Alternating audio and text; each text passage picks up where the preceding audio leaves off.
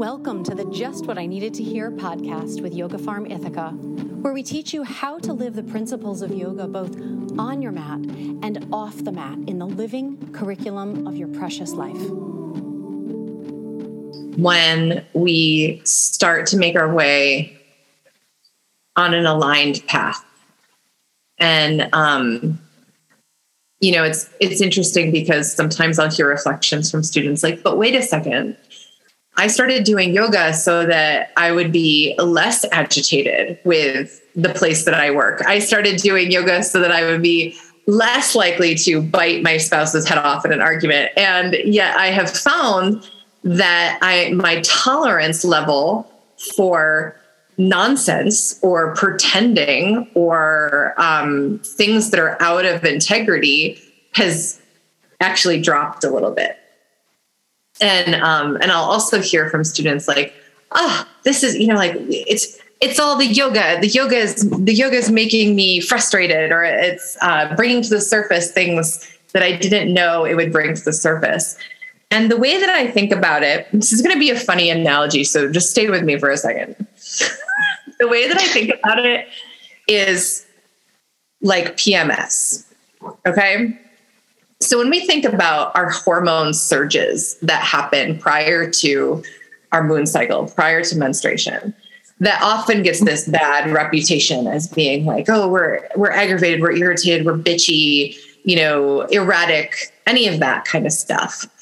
And then it gets blamed on this PMS situation. When really, uh, all that it is is this sudden unwillingness to tolerate things that in other times we turn a blind eye to. And we don't turn a blind eye to it in our best interest.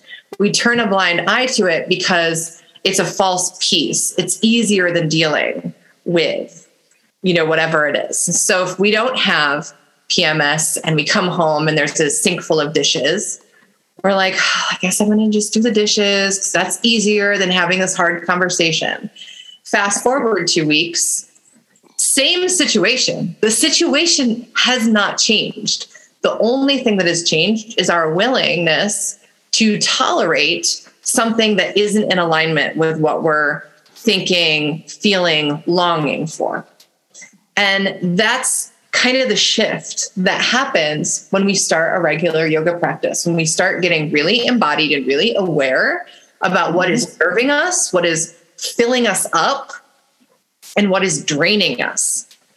And you know, we we walk into the office that we've walked into a million times, and the things that we were willing to just kind of swallow, we're unwilling to swallow because it's it doesn't feel in integrity. It doesn't have the experience of this as my highest self in mind. It has and requires me to show up in this false sense of being or wearing a mask or not being um, completely honest with, with who I am and what I long for in the world. So when that happens, right? When that happens, it doesn't mean that we jump ship. Okay. Mm-hmm. Let me tell you that there was no way I could have exited my uh, full time teaching job when I was a high school teacher the, in the day, in the moment that I had this realization that there was a lot of stuff out of alignment for me. And instead, what it meant was work at that place wasn't going to be my only focus anymore. It wasn't going to get to stay in the top priority. And my fulfillment probably wasn't going to come from that place.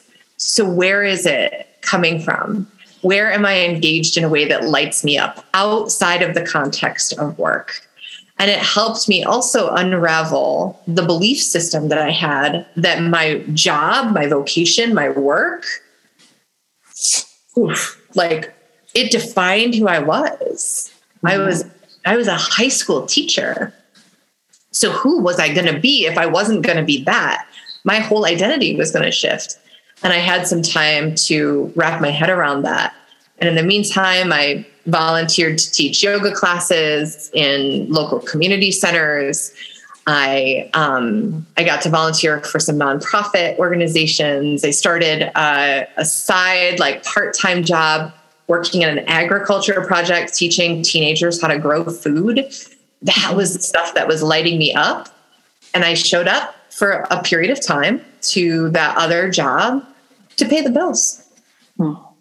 To pay the bills because I had that energetic exchange and commitment and a family and children and uh, and those responsibilities were also very high on my priority list. So we just start to take these steps in the direction, and the more that I did that, the more opportunities opened that were in alignment until eventually I was able to get to the place where that job I didn't need that job anymore.